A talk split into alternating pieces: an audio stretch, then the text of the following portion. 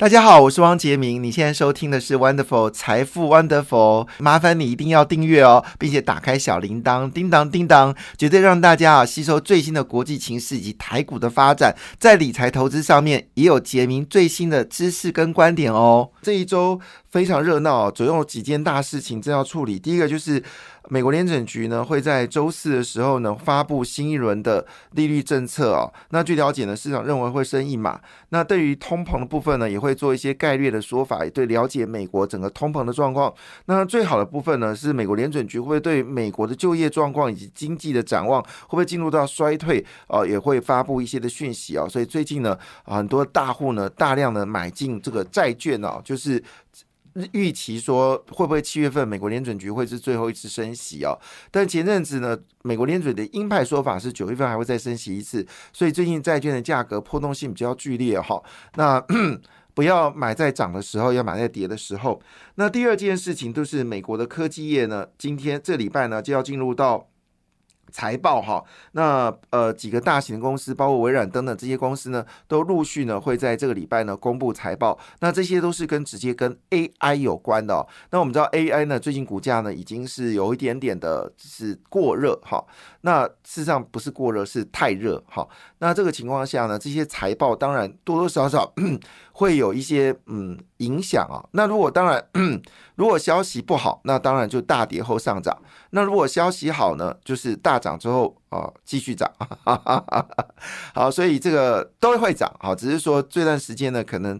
波动性比较剧烈哦，那当然就是如果手上有银弹的朋友，好记得逢跌要敢买。那如果你已经有获利的人，其实，在短线部分啊，有做一些卖出的动作，其实也还 OK。不过，因为现在时序已经到二十四号之后了，所以这段时间策略呢，应该是站在买方，而不能站在卖方。我担心你这时候卖呢，会卖的价格不好啊。就是二四二、二七号是一个月当中最值得买进的动作。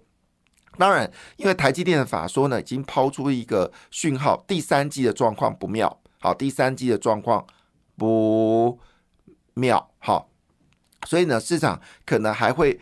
呃，做一个震荡的格局哦，就是我们说的这个。在第二件事呢，就是国际的财报；第三件事呢，就联发科。联发科呢，在二十五号呢，也要公布法说哦。那么市场关心啊，联发科对于 IC 设计的状况表现是不是如何呢？因为呢，我们都知道，嗯，如果台积电的营收下滑，好，季减啊百分之十，那也就是意味着呢。台湾的这些 IC 设计公司呢，其实下单量不多。那下单量是有减少的情况之下，你怎么可能会有好的营收呢？这是最直接的嘛。那如果联电、世界先进、力接电、好台积电，如果它的接单量是减少的，那就告诉你一件事情，就是。IC 设计公司啊，它的下单量减少，那 IC 公司下单量减少，它只能卖库存，那也就意味着啊，整个营收的状况呢，其实不妙。所以联发科在二十五号的法说会。大家所关心的部分是，除了手机晶片的需求有没有增加之外，其实还是在意的事情是，联发科在其他的领域，包括电动车、AI 语音系统等等，它有没有还包括我们说的，呃，就是它要走进到电动车领域里面，到底发展的是如何？那么联发科有说明年整个在电动车的需求部分，在它营收比例会步步高升，甚至有可能超过十个百分点、二十个百分点。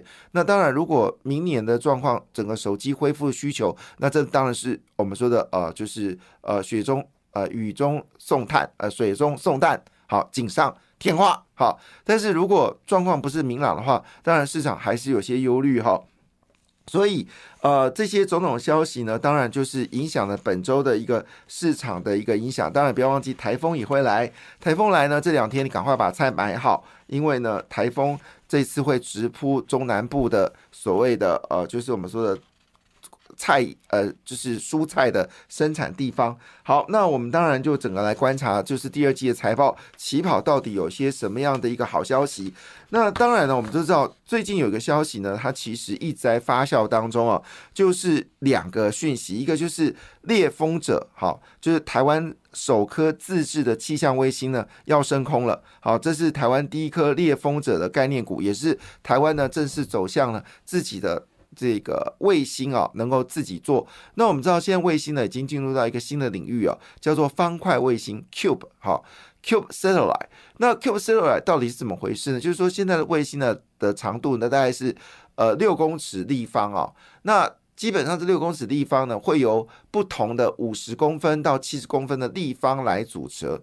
那每个五十到七十公分的这个立方块呢，基本上呢就是一个关键元件。那你可以把你的这个呃 satellite，就是你的卫星，可以做比较小，也可以做比较大。那重点是你要放什么样的功能？那呃，我们知道红海呢已经宣布它要做所谓的这个低轨卫星，那当然也包括各式各样的这些卫星啊。主要原因呢，现在设计呢已经单纯化了。那么猎风者的概念股呢，当然也可能会成为大家所关心的焦点。呃，联合报呢在今天呢，他就特别指出了这几档股票，呃，提供大家做参考。一档呢就是最近已经开始。K 档了，就是华泰。那华泰呢，实际上这个消息已经烧了大概三天了。那华泰股价呢，最近呢动不动就涨停板。主要原因呢，华泰呢就是二三二九。华泰呢，以前我们说它是做这个封装测试的公司哦，但是有一段时间呢，其实非常的落寞，好表现的也很很不行啊。但是呢，它最近呢已经开始呢有进入到所谓的 GPS。导航接收机哦，那这个消息太意外了，使得股价持续的往上走高，会不会是成为一个新的呃类股呢？当然值得关注。另外呢，就是公准，好三一七八的公准，那公准呢，它是做的是推进实验模组，那最近的股价呢是跌了十二点三个百分点哦，但股价不便宜，是九十点七个九十七九十点七元，有人认为。它将来在台湾的低轨卫星呢，会扮演着关键角色。另外呢，就是维系电子，这个是一个很陌生的公司哦，八一六二，那股价呢是三四块五六，然后最近也开始上涨了哈。好，另外呢，操控相关的股票呢，就是林群。林群呢，其实有在过去一段时间呢，其实有经过三波段的大涨，那最近稍微修正啊，最近二十天呢，跌了将近有十八点九个百分点。但林群呢，其实在 AI 部分呢，也有。也有相关类股，那没想到呢，它也进入到所谓的地面卫星操控中心哦。那股价呢是六十块六。另外呢，就是我们说的新鼎，好五二零九新鼎，最近二十天呢是跌掉二十点五个百分点，那股价呢是一百六十八元哈。好，这是在这个呃，就是经济日报呢特别点名了有关猎风者概念股。好，另外一部分呢，当然就是我们说的微软。那么，因为微软呢，它要把正式把这个 Chat GTP 呢挂进到它的两个主要的系统，一个是 Bing 哈的搜寻搜寻系统，那提供企业内部的搜寻功能；另外一部分呢，就是我们说的 AI 的一个公版。好，那企业可以用这个 AI 公版呢来进行内部的，包括你如果是电商啦，或者你是人力资源呐，或者你是各式各样的行业呢，都可以用它的公版呢来进行哦 AI 的一个校对。那它的功能有多强大呢？比如说你今天提供一组数据，那这个你就问这个 AI 啊，他就跟你说你这组数据呢可以用哪几个方面来呈现。那以前你可能要自己跑图，现在不用了。好，那你跟他说我想要做相关，比如说我要做财务报表。那你输入财务报表的相关的方程式，好，所需要的公式呢，它就可以跑出一连串的数据给你，那你就可以做成 PowerPoint 之类的事情。那当然所价不便宜啦，哈，个人一个人要三十块美金哦。但是呢，这个消息呢，刺激到台湾的整个呃，就是 AI 的这个概念股哦，其中呢，当然就是以，好，就是以宏基资讯、金城资讯、麦达特。依云股好被列为呢是呃最关注的这四档公司哦。那我们知道麦达特跟依云股呢之前呢在 AI 的股票里面呢，在资工的资讯工业资在前阵子有涨资安的时候，这些股票就已经涨一波了。好，在年初的时候，后来 AI 的部分呢又涨一波。那现在呢微软呢要公布这些讯息，当然直接对于麦达特依云股，依云股是做它是做销售的。啊，一定有很大的帮助。那当然，宏基集团呢已经被列为是微软最合作的厂商，所以和宏基资讯呢，当然也是最大的受惠者。好，那今年呢，他们的年增率呢是以麦达特为最厉害啊。那么年增率呢是十九点二四个百分点。那第二名是谁呢？第二名是宏基哦，年增率是九点六八。第三名是英云股啊，年增率是九点零八。九点零五，好，第四名是金城资讯哦，这是今天呢整个呃主要的一些消息哦。另外一部分呢就是台积电了，台积电呢已经要打造台版的贝尔实验室哦。那么台积电呢新竹宝山新建的全球研发中心哦，在七月二十八号将举行完工启用典礼。台积电计划呢将此研发中心打造成台湾的贝尔实验室，致力于。研发更先进的半导体制程跟各项前瞻技术基础研究。那研发中心呢，估计会总个呢会增招会招募八千名的研发人员哦。所以最近宝山股价大涨哦，这个跟这个呃也有关系啊。因为八千名员工要来，就要买八千个房子哦。怪不得宝山的股价房价一直跌不下来啊。这是台积创立了三十六年来啊，那么重大的一个里程碑哦。那这次呢，呃，张忠谋自二零一八年裸退之后呢，那么据了解呢，可能也会参与这一次的活动哦。那么台积电呢，打造全球的研发中心哦，可见也有外国外国人哈。那是目前是由资深研究总经理呢罗维仁领军哦。那么台积电发明王，也就是副总经理。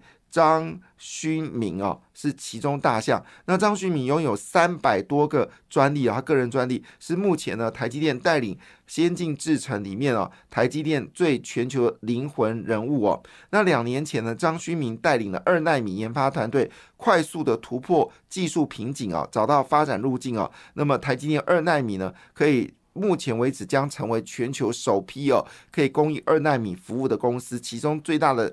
呃，原因就是这位张勋明哦。那么台积电的研发支出呢？目前为止呢，整个研发支出是大赢了三星跟英特尔。所以呢，今天新闻又说了，就是台积电的呃这个目标价呢又被调高了。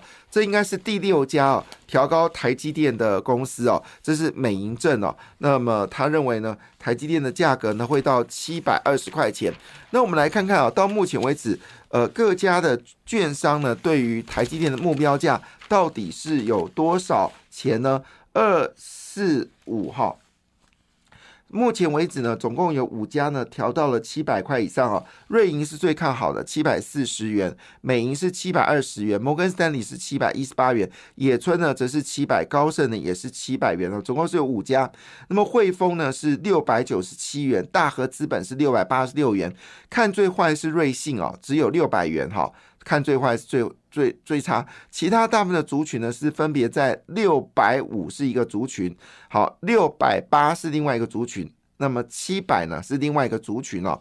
那估计应该会越来越多的券商呢会调高台积电的目标价哈。那当然这些重点呢在于是什么事情呢？当然呃在于是认为第三季呢就是利空。哦，将要出境哦。那以目前为止呢，台子期也公布了目前的状况呢，是短线呢是有呃反攻的机会哦。上周已经回测月线哦，买盘支撑。那当然呃，最大力最大的观察点就在明天的二十五号。那二十五号美国联准局会议结束的话呢，这个靴子就落下来。那明天其实有两个靴子会落下来，一个是联发科的法说。一个就是晚上美国联准局的会议啊，那么市场点名这几个产业呢，会是呃未来的一个主要的趋势啊。那么第一个当然就是 AI 伺服器了。那么 AI 伺服器呢被点名的公司呢，现在就是所谓的伟影，还有广达、英业达。但是我先提醒大家哈。他们上半年的成长都是负增长了，但盈利是有增加了哦，盈利有增加。那么最近涨最凶的像是伟创，上半年的成长率呢是负的十一点零五个百分点，那我广达呢是负十点六一个百分点，英业达呢则是负的。五点一八个百分点啊，意思说股价大涨哈，但是它们营收呢其实是下滑的，但是获利部分当然是有增加，因为 AI 伺服器的利润还是比较大的。好，那这里面呢其实并没有提到红海啊，呃，因为红海的业绩理论上并不是这个 AI 伺服器呢，并没有挂在啊，就是红海是挂在工业互联网。好，那当然呢，这里面呢，其中有一个最大的赢家就是技嘉。